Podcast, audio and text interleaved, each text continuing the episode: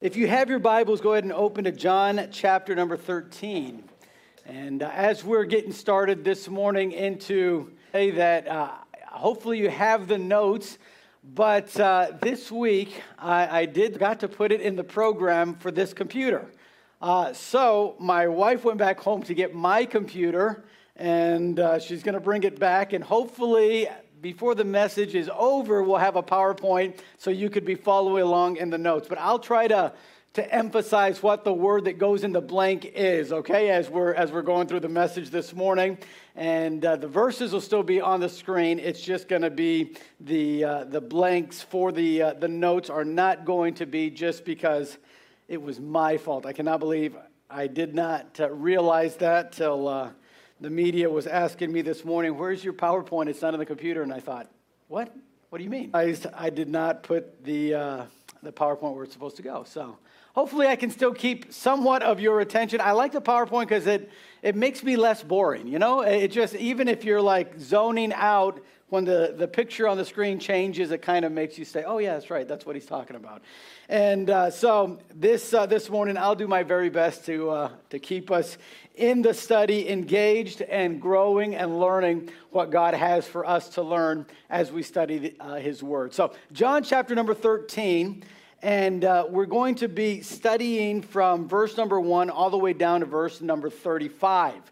Okay, it's a long passage, but I promise you, I only got about 48 pages of notes. Okay, so we're going to be out of here in about uh, an hour and a half or two, uh, just in time to beat the crowd that's leaving, right, from Luby's. And, well, Luby's is closed now, so wherever it is that you're eating on Sunday, you'll, you'll get the next crowd. It'll be great.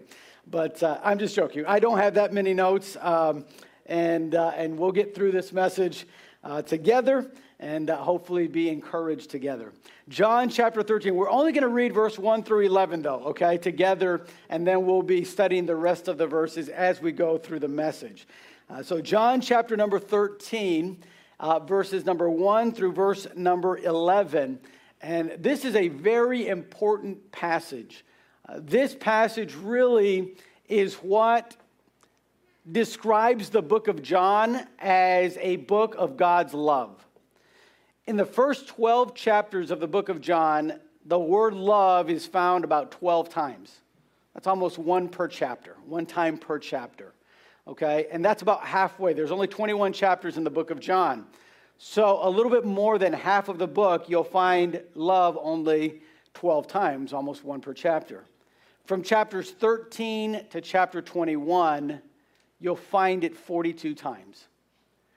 You'll find that from chapter 13, this is the night that Jesus is going to be betrayed.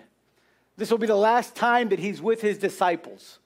This is the last time he's going to be able to speak to them before the crucifixion, before he literally gives his life for them on the cross. And so that kind of sets up what John is talking about here in John chapter 13. So let's read what he writes about that night. It says, Now before the feast of the Passover, when Jesus knew that his hour was come, that he should depart out of this world unto the Father, having loved his own which were in the world, he loved them unto the end. And supper being ended, the devil having now put into the heart of Judas Iscariot, Simon's son, to betray him, and Jesus, knowing that the Father had given all things into his hands, and that he was come from the Father and went to God, he riseth from supper, and laid aside his garments, and took a towel and girded himself. After that, he poureth water into a basin, and began to wash the disciples' feet, and to wipe them with the towel wherewith he was girded. Then cometh he to Simon Peter. And Peter saith unto him, Lord, dost thou wash my feet? Jesus answered and said unto him, What I do thou knowest not now, but thou shalt know hereafter. And Peter saith unto him, Thou shalt never wash my feet, Jesus. And Jesus answered him, If I wash thee not, thou hast no part with me. And so Simon Peter saith unto him, Lord, then not my feet only, but also my hands and my head. And Jesus saith unto him, He that is washed needeth not save to wash his feet, but is clean every whit. And ye are clean, but not all. For he knew who should betray him. Therefore said he, Ye are not all clean. Let's go ahead and pray and ask God to guide us as we study His Word this morning. Father, I thank you once again for allowing us to be here in your house. I thank you that this morning we have the freedom and the opportunity to study your Word. And truly, there's no better place to be on a Sunday morning than in your house. And there's no better book to study than your Word. I pray that your Holy Spirit, first of all, would fill me this morning as I give the message that you have laid on my heart. I pray that I would be able to uh, communicate this message with clarity, with compassion, with passion, that I might be able to uh, deliver that which you've given to me.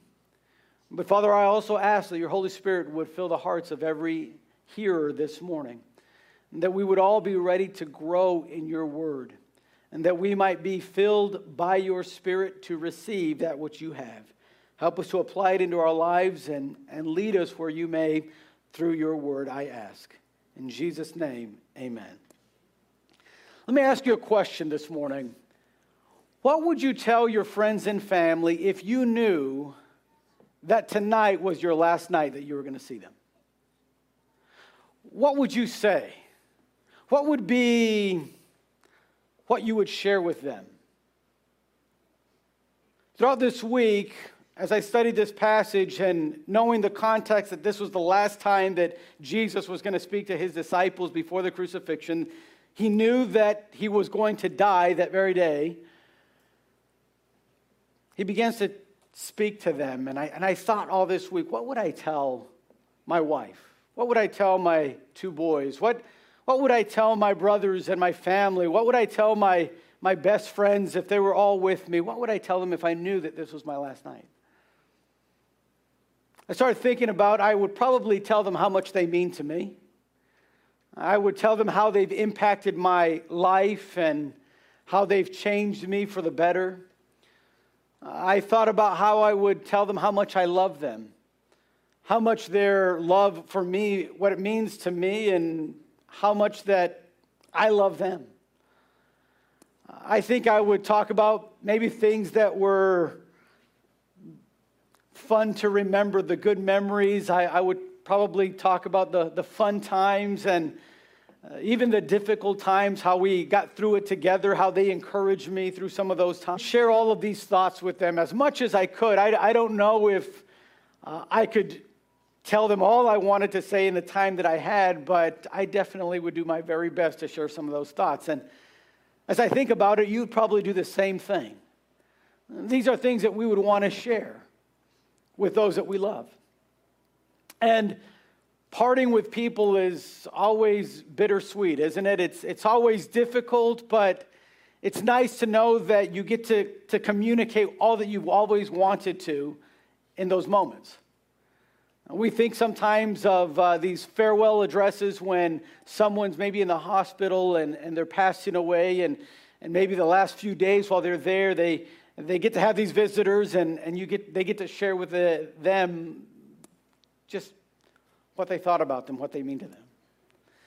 But we also think of farewell addresses as in times when something is ending, like maybe uh, when, when it's starting to, to come to a close on uh, serving uh, someone, like um, perhaps even a, uh, a president when he's going out of office, he'll, he'll have a farewell address. In fact, January 11th of 1989, President Ronald Reagan was addressing the nation and he was going to give his farewell address. And I listened to, to, it this week, and a couple things stood out to me. Here, here's a, a little bit of what he said. So we've got to teach history based not on what's in fashion, but what's important. Why the pilgrims came here, who Jimmy Doolittle was, and what those 30 seconds over Tokyo meant. Know who we are. He said, I'm warning of an eradication of American memory that could result ultimately in an erosion of the American spirit. So he said, let's start with some basics. Let's pay more attention to American history and let's have a greater emphasis on civic offer. Lesson number one about America. All great change in America begins at the dinner table. So, tomorrow night in the kitchen, I hope the talking begins. And, children, If your parents haven't been teaching you what it means to be an American, let them know and nail them on it. And that would be a very American thing to do. Those that were alive there in 1989 perhaps watched that farewell address might remember those words. Ronald Reagan wanted the American public to, to think about what the eight years of his presidency meant and how he tried to bring a greater patriotism to our country. And then he left them telling them his aspirations for them, telling them, This is the America I envision for the future. And how important it is as parents to teach our children this is what America stands for and, and, and this is who we are, and pass this on to the next generation. He's passionate about their future. Well, when you get into John chapter 13, Jesus is doing the very same thing. The theme is love, as I said. And one of the basics of the Christian life is a life of love. In fact, I would say probably the greatest truth about the Christian life, the greatest foundational truth, is that the Christian life is built upon love. If you think about it, the person of the Christian walk and the Christian faith is Jesus Christ, who is love in the flesh.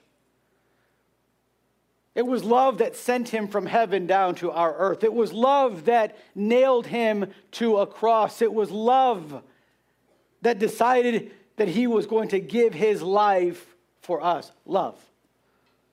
So, the basic foundation of the Christian life is a life of love. And so, some of the most important words that he shares about the Christian life and about love is here in John chapter 13.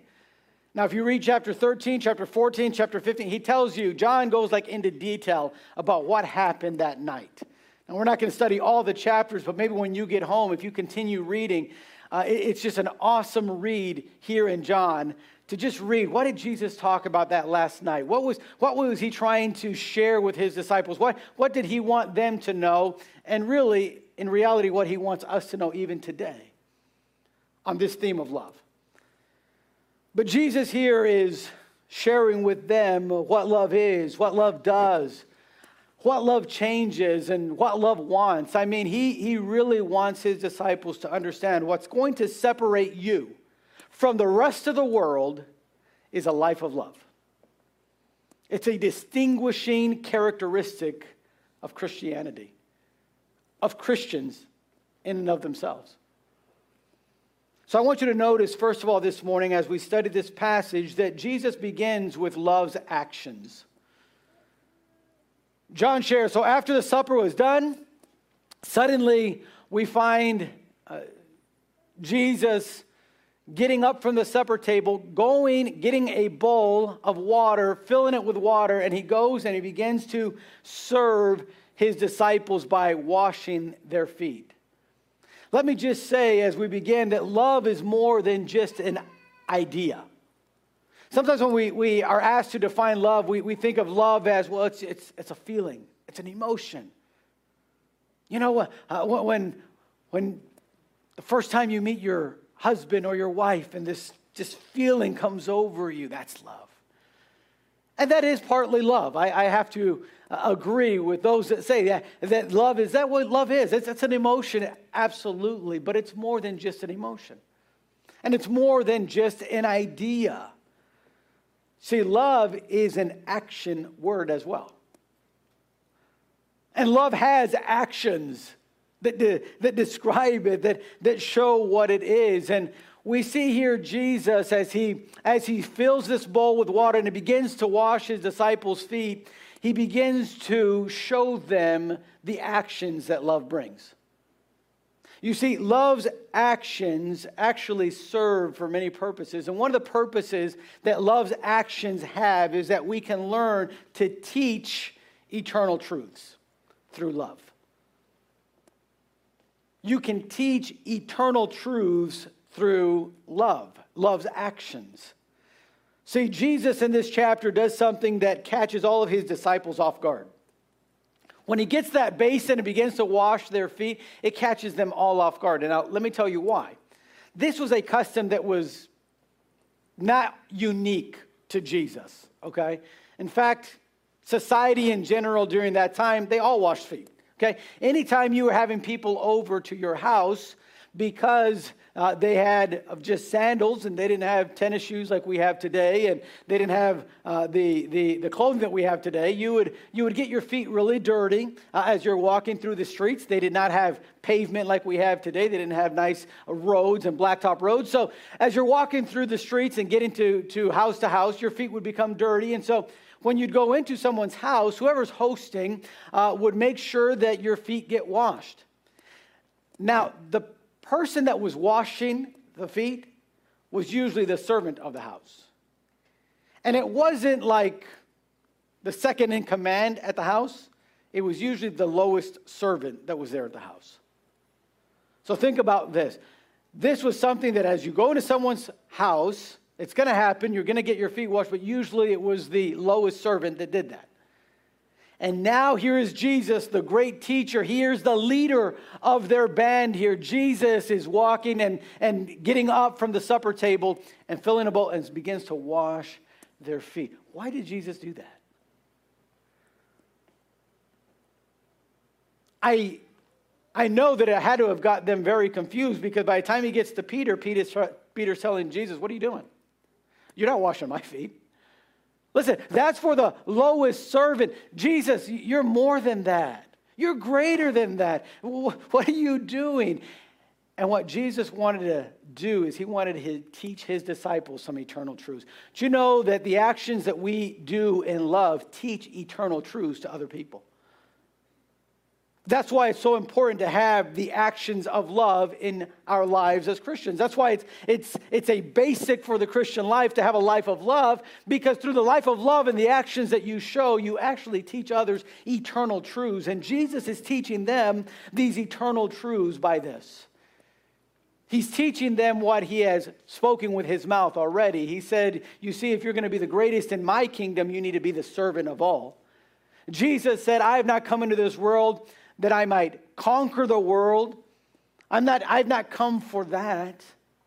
I've come to serve, to seek and to save that which was lost. Jesus is teaching them an eternal truth with this. He's saying, You see, the actions that you do in love will affect eternity. It's more than just in the here and now. What you do in love, the actions that you produce, carries on beyond this life. You see, loving service to others reminds us that there is more to life than what we can see and touch. It's really easy to get caught up in life on just what we can see and touch. It's easy to get caught up in this life with what we can do. But life's more than that. It's more than ourselves, it's others. It's more than just what we see, there's something beyond this life.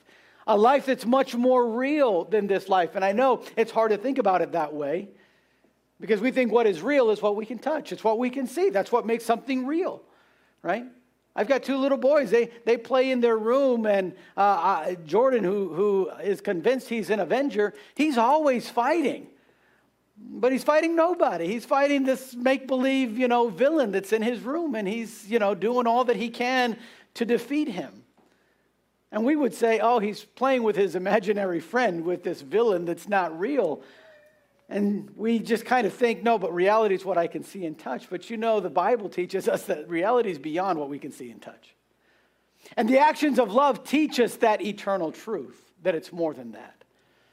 In Mark chapter 10, you'll see there in your notes, in Mark chapter 10, there's a person that comes, a, a young man that comes to Jesus, and he wants uh, the secret to eternal life, and he wants some eternal truth from Jesus. And Jesus is trying to, to lead him to the first and most important eternal truth, and that is that he needs a Savior.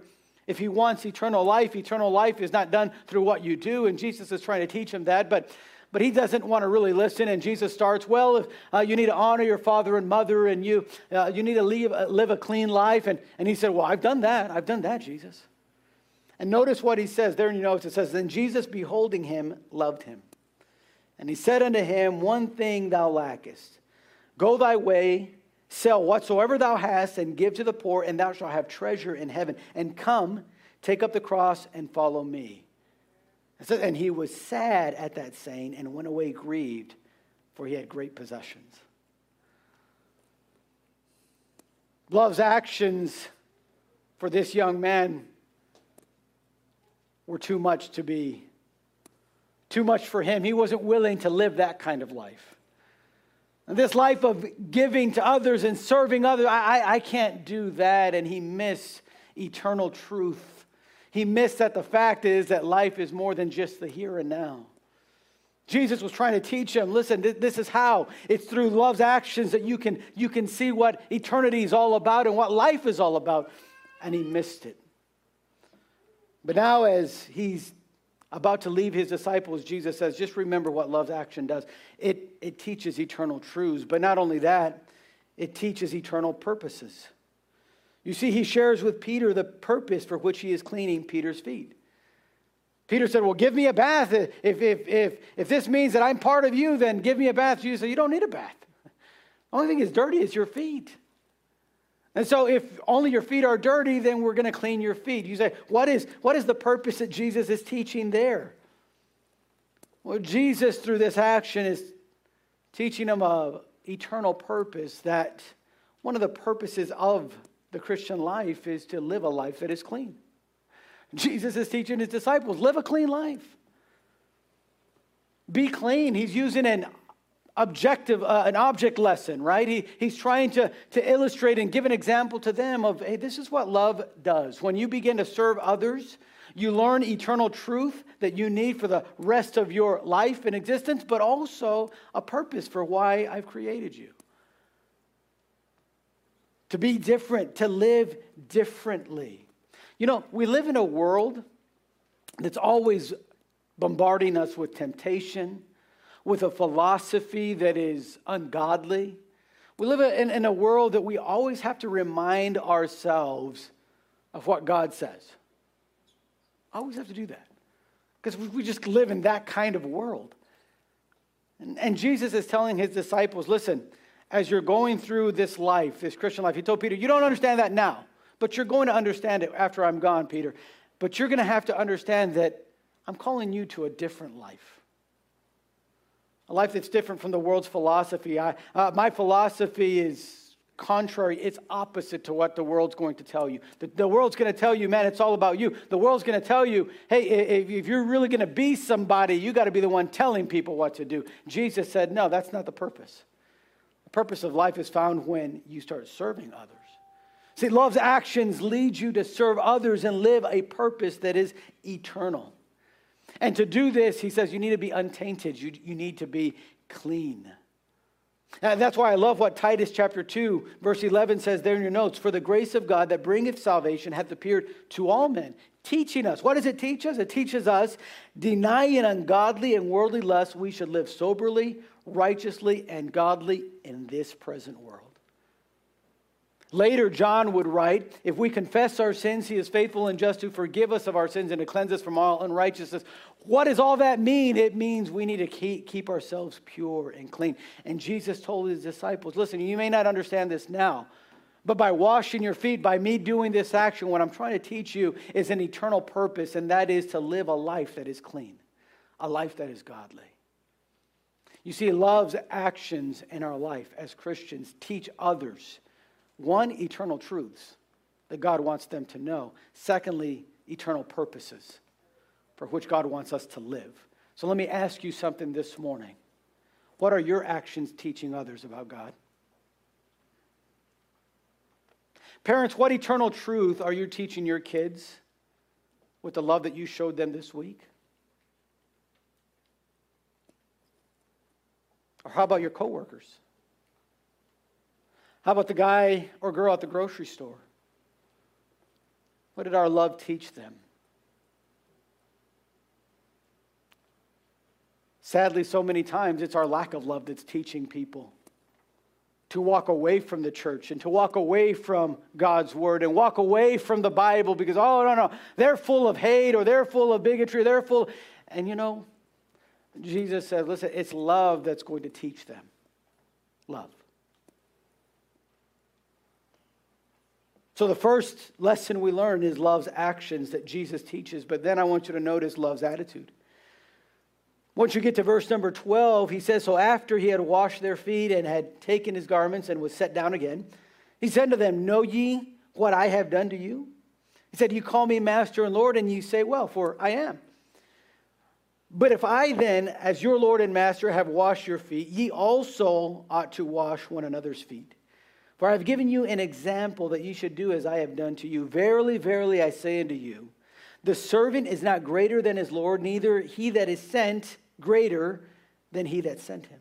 So if you know these things, happy are ye if ye do them. See,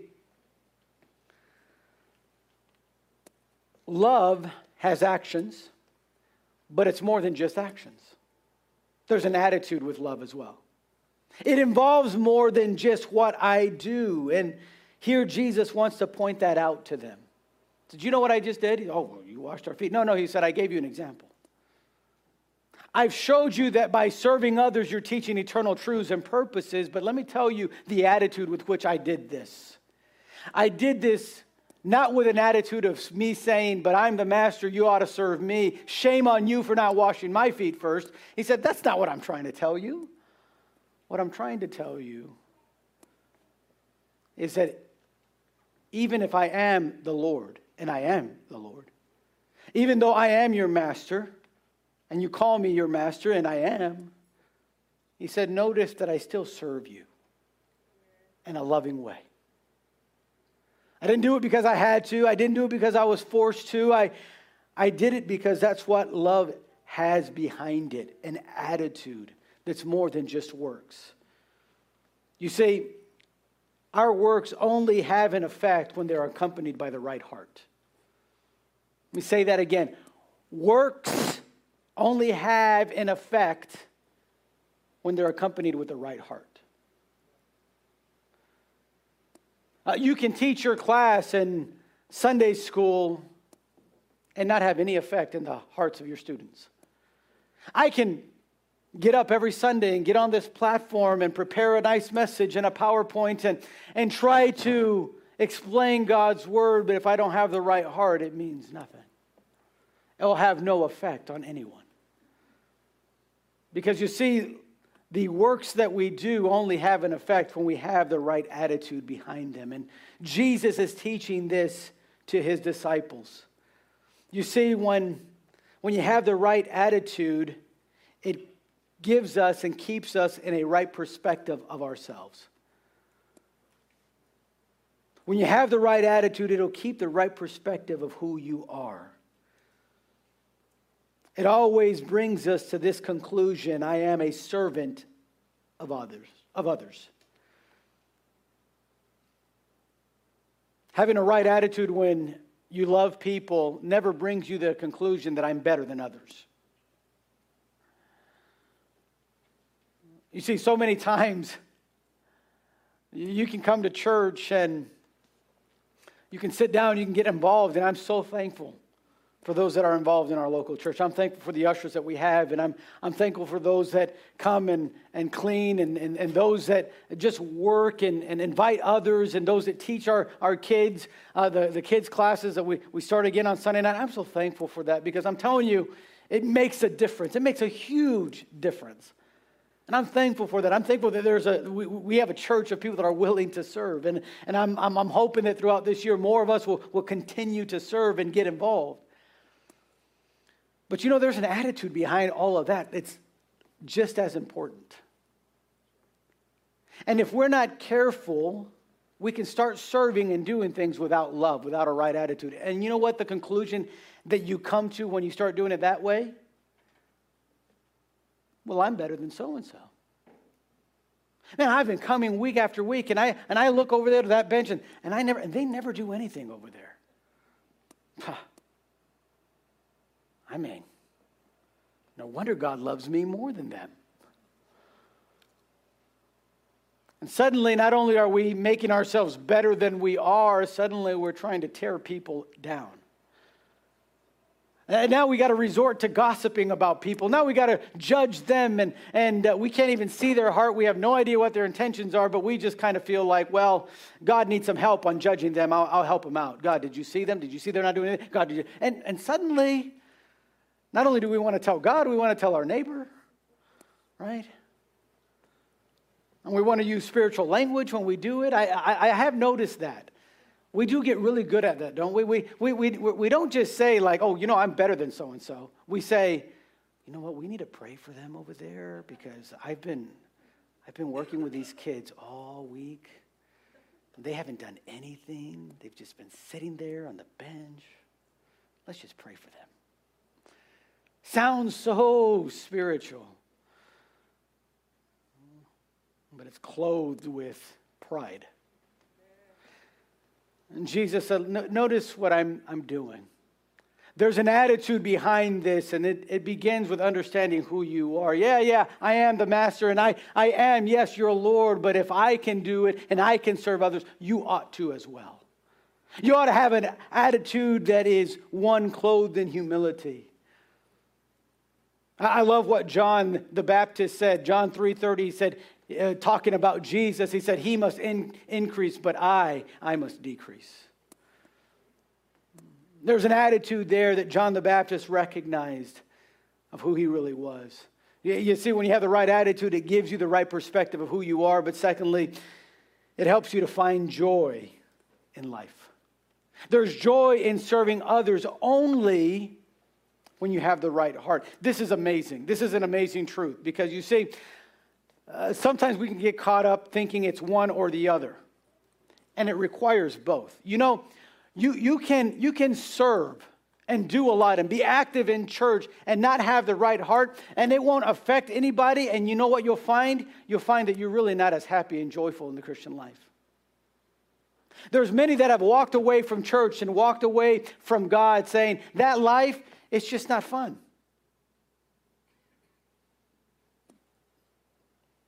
I, I was talking to uh, one, uh, a couple just uh, maybe a month ago, or a month and a half ago, and, and we were on a Wednesday night. We were talking after the service, and, and I was sharing with them. I thought, you know, we're just talking about how awesome it is to be saved. And I said, I can't imagine life without knowing Christ. It's just, I'm telling you, I'm having fun in this life. I'm having a whole lot of joy in this life. To, to be honest, I know heaven's awesome, and I know it's far beyond and far better than this world, but you know, I'm having some fun in this world too. There's joy in serving Jesus, there's joy in serving others. You see, that's what makes heaven so awesome. It's not just the streets of gold. We got gold down here. It's, it's more than that. It's the joy that comes in serving. There's an attitude and a heart behind it. You know, the opposite is true as well, though. Uh, you can know that, man, serving is very joyful and still not have joy in the Christian life because you're actually not serving anyone. Listen, the opposite is just as true. You can come every week and sit in a pew and never get involved in church, and you can tell everybody, oh man, you know, uh, son, you got to get involved in church. Son, you, you, ought to be part of the youth group. You ought to be uh, part of this group or that group, and, and it's just, it's just going to be fun for you. But if you're not in there with them, then you don't know anything about the joy of the Lord either. It's kind of like me talking about being an astronaut without actually ever going to space. I can talk about it, I can tell you about it, but I've never experienced it. I have no idea what that really feels like. So many times we think, well, it's one or the other. And Jesus is teaching this. Listen, there's actions that love brings for us to do, but then there's an attitude behind those actions, and that's important as well. So just, just understand this. It's not about who's greater here. The reason he mentioned that, by the way, is just because if you read in a few chapters before, chapters 11 and 12, the, uh, the disciples are actually arguing who's the best among us? Who does Jesus love most? Who's going to be the greatest in his kingdom?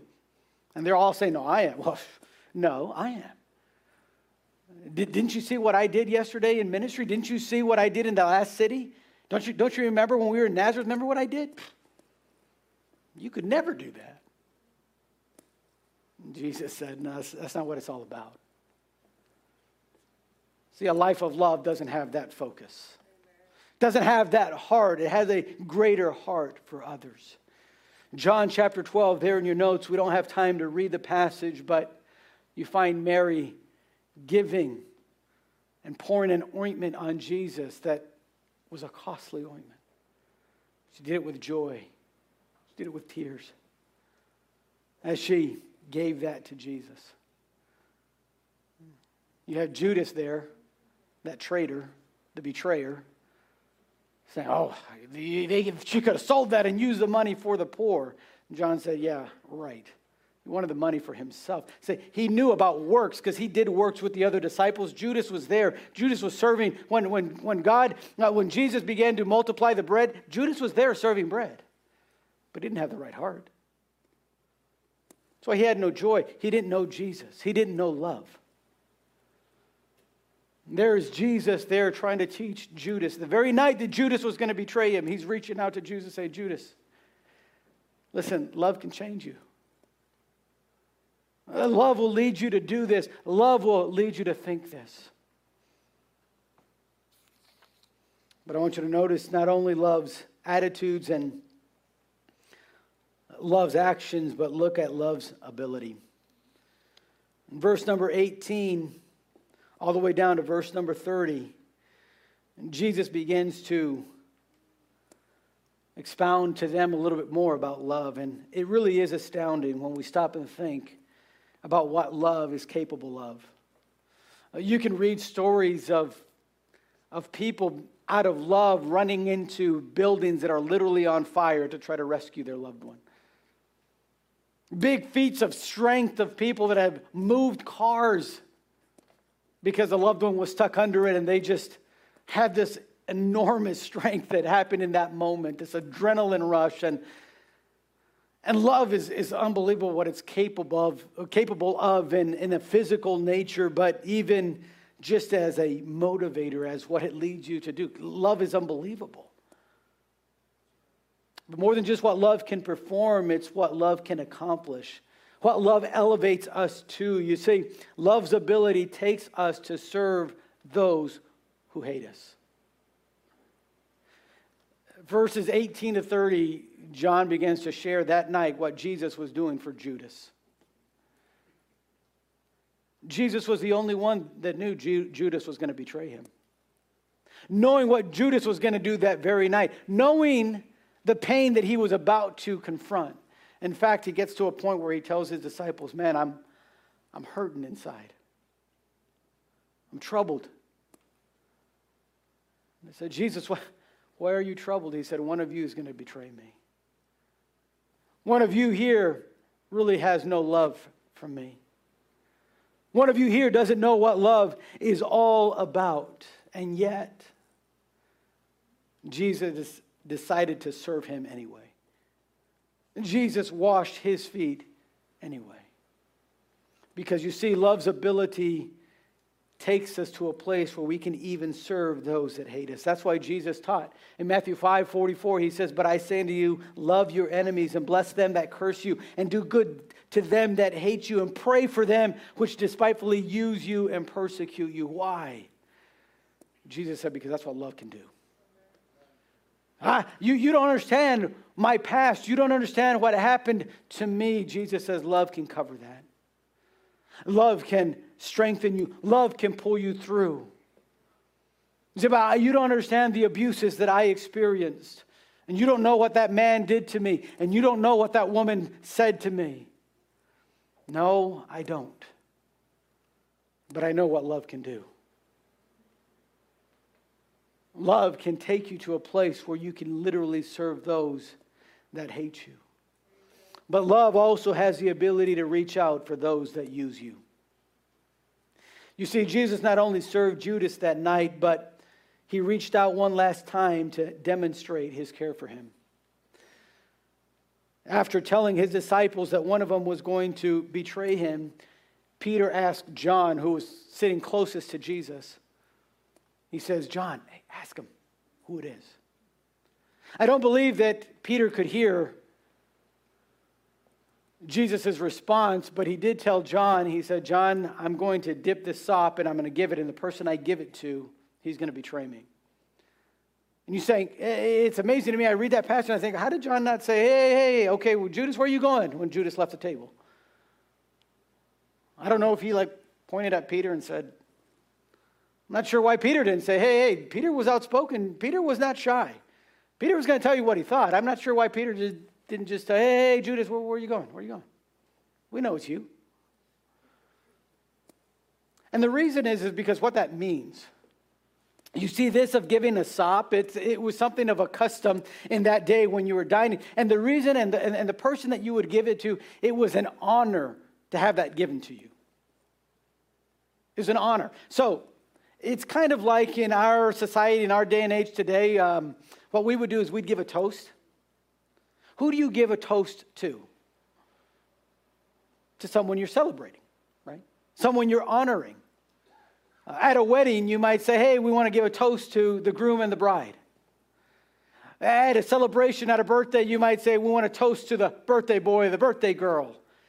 Uh, it's, it's, it's something to honor them and to celebrate them. And here Jesus is doing that for the person that's about to betray him. What makes Jesus do that? Love.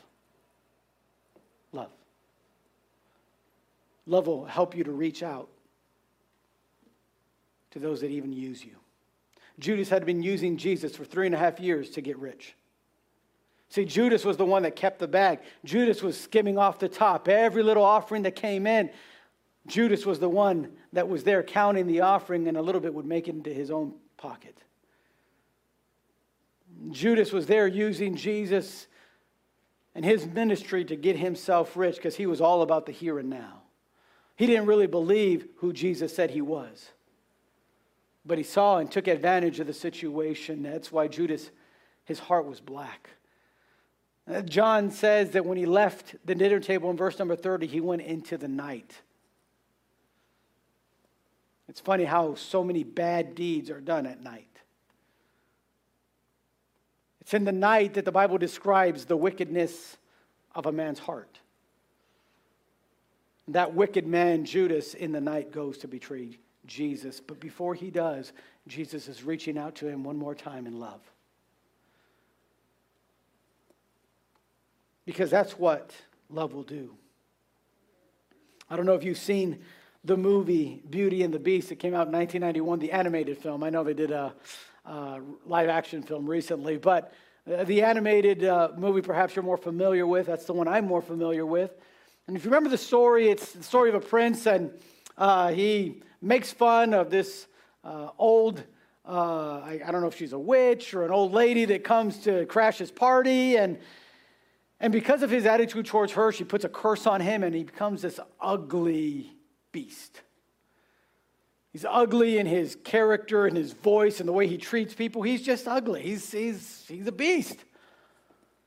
And then the story talks about this princess named Belle, and she's beautiful. She's got a great heart, and she, she goes and through a matter of different circumstances that happen, she gets trapped in his castle, and through that time, she begins to change him. And she begins to fall in love with him, and she begins to serve him, and, and suddenly he begins to change his character. And at the end of the movie, love wins out. And love transforms him back into this handsome prince. You know, it makes me think about what love does in its ability. You see, we, we were that beast. Sin made us wicked and ugly. But Jesus, the Bible says, but God showed his love toward us, and that while we were yet sinners, Christ died. Love was to transform us from the ugliness that we were to something beautiful. That's what the ability of love has to do. There's Jesus reaching out in love. Let me give you lastly love's aspirations. Verse 31 down to verse 35, Jesus shares with his disciples what he wants for them. And the first thing that he shares with them is that he wants for them and his aspirations for them and for their future is that love would be displayed and given to all. He says this in verse number 34. He says, A new commandment I give unto you, that ye love one another. As I have loved you, that ye also love all men know that ye are my disciples if ye have love one to another. He says, There's a new commandment I'm going to give you. Now, I put this in your notes. The word new there doesn't mean like never before. The Bible had already taught in Deuteronomy, thou shalt love the Lord thy God with all thy heart, with all thy soul, with all thy mind. In Leviticus, it already had said, thou shalt love thy neighbor. So this wasn't a new idea that they had never heard. The word here, uh, new, in the Greek actually means something fresh, like a, a, a new experience. And, and, and Jesus shares with them, I want you to have a new experience in this life that you've never experienced before. This life, this life of love should be displayed for one another and for all of people. Doesn't matter what uh, race you come from. Doesn't matter what country you come from. It doesn't matter what, uh, what your past is. Jesus said, listen, as Christians, our life ought to be a life of love that reaches all. You see, it was something that was going to be a new experience for them. Before he said, You've been jealous of one another. Who's going to be the greatest? What are you going to do in the kingdom? Who, Jesus, who's going to sit with you on the throne? Jesus said, Listen, no, no, no, no, no, no, no, no. Understand this. What I really want for you guys is to love one another. Listen, this is how people are going to know. This is how the world's going to know that you're different. Not by the way you dress, not by the way you talk. Not by the fact if you come to every service the church has. And I think all of those things for them. But he said that's not what's going to change people. But love will. You see, if you love one another, if you love people, then, then it can bring change. And my dreams for you is that you would be people that would live a life of love, experience something new like that. It was going to be what marked them. You know, we, uh, uh, we, we like markings, don't we? Um, I don't know about you, but uh, uh when you go shopping at a store, usually uh, you look for a certain brand, right? And the way that you can tell what brand something is is they have a logo, right? Uh, like polo. Polo Ralph Lauren's got the little guy on the horse with the little polo stick, right? You've got uh, Lacoste's got that little alligator, and Calvin Klein has the CK, and you can think of all these logos. And these companies, they on their shirts, they'll put it right there, or they'll put it on the sleeve, or they'll, they'll put it on the tag. Shirt was made by this company. And for us, it means a lot. You see somebody, you go, oh, I know about how much that cost. Just by a logo, you can almost tell how much a shirt costs. You can, you can tell a lot about uh, that product by its logo. Jesus is telling his disciples, you know what logo I want you to wear? Love. That, that, that, that's what I want you guys to wear. That's what's going to mark you. That's what people should be able to see. In fact, in that first century, of Christianity in that second century of Christianity, in that Roman Empire, in that Roman society, the Romans used to say about the Christians, see how they love one another? It was something that stuck out to them. The Roman society wasn't a society that loved one another. I've shared this before. The Roman society, if you didn't want a baby, you would just go and leave it outside the city and let it freeze to death or die of starvation. That was a society that, that Romans had for one another. The Christians were different. And Jesus said, Here's my desire that you love one another, would be displayed, but that that love should be measured by Christ's love. That little phrase in verse 34, it almost seems like a throwaway line when you read it. You, you, you see it in verse 34, it says, As I have loved you. He says, when we love others, we ought to love others the way Jesus loved us. Jesus didn't love you because you were such a good person. In fact, quite the opposite.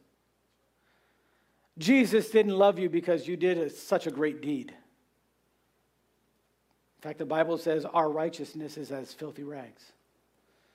Those filthy rags were the rags that you would use when you had leprosy, when you were literally, your, your, your skin was rotting off. They would wipe themselves, all the pus and all the blood and all of the rotten skin. They would wipe themselves. And Jesus, that's what your, your righteousness, your good works, that's what they are. God didn't love you because of that. God didn't love you because you could do something for him. No. God's love for you is and me was a love that was an unconditional love. A love that we did not deserve, but a love that he gave anyway. And he tells his disciples, That's how I want you measure it by that stick.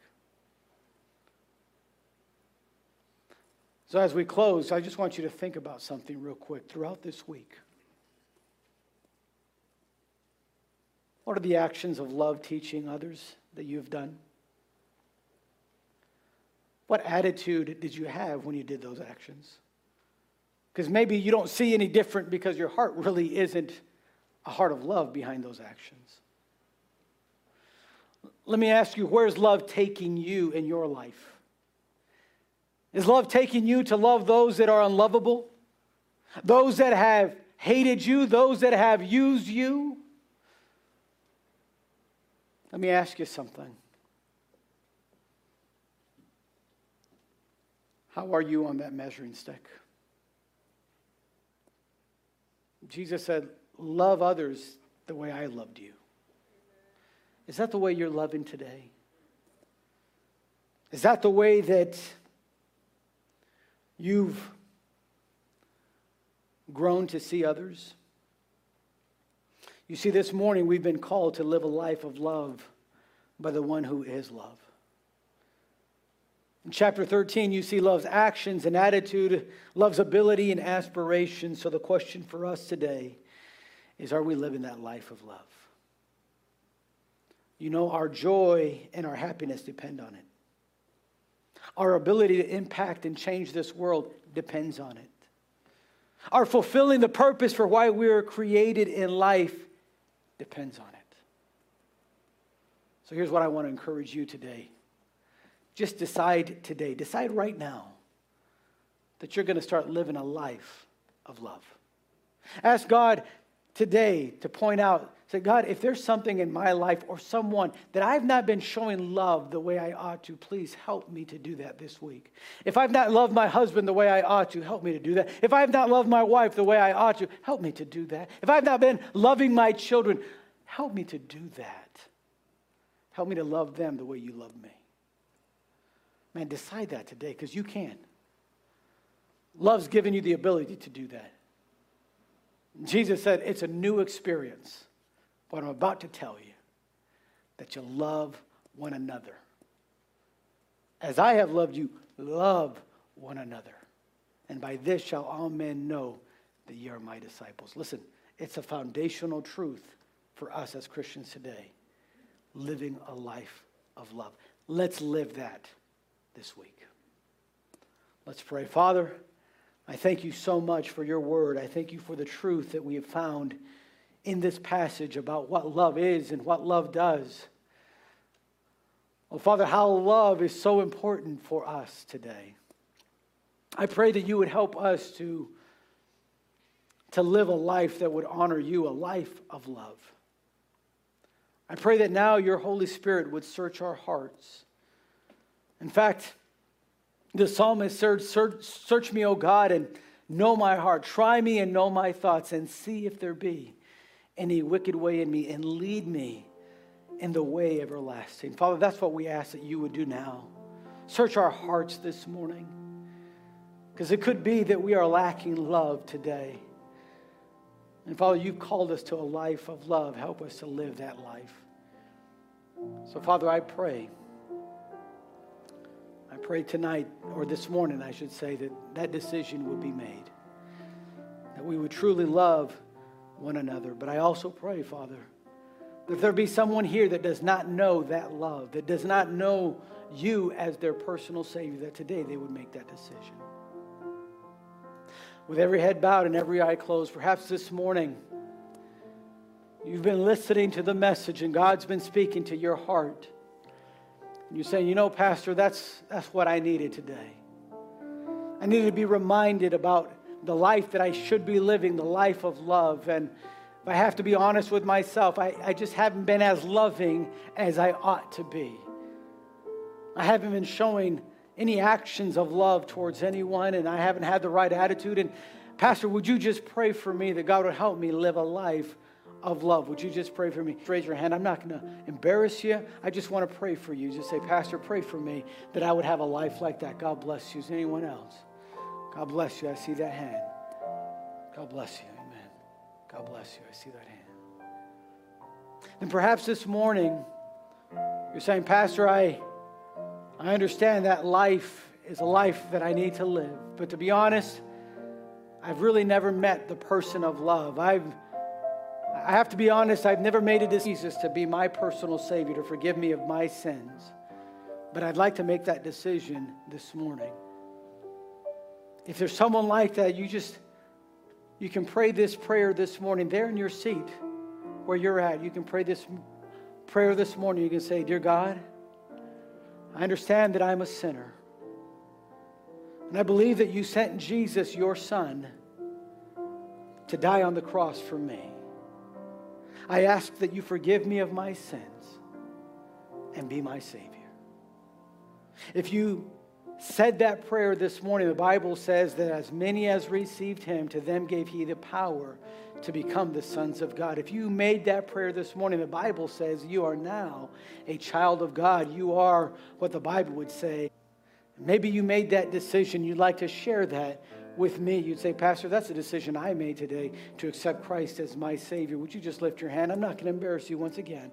I just want to celebrate with you if that's your decision. Father, this morning, you have seen our hearts. You've seen our lives. You know who we are. Father, I pray that you would help us now as we leave this place that we would apply your truth, that we would, in this week, live a life of love. Help us, Father, empower us, fill us with your spirit. From you, we can do nothing. Help us to do that even this morning, I pray. In Jesus' name, amen.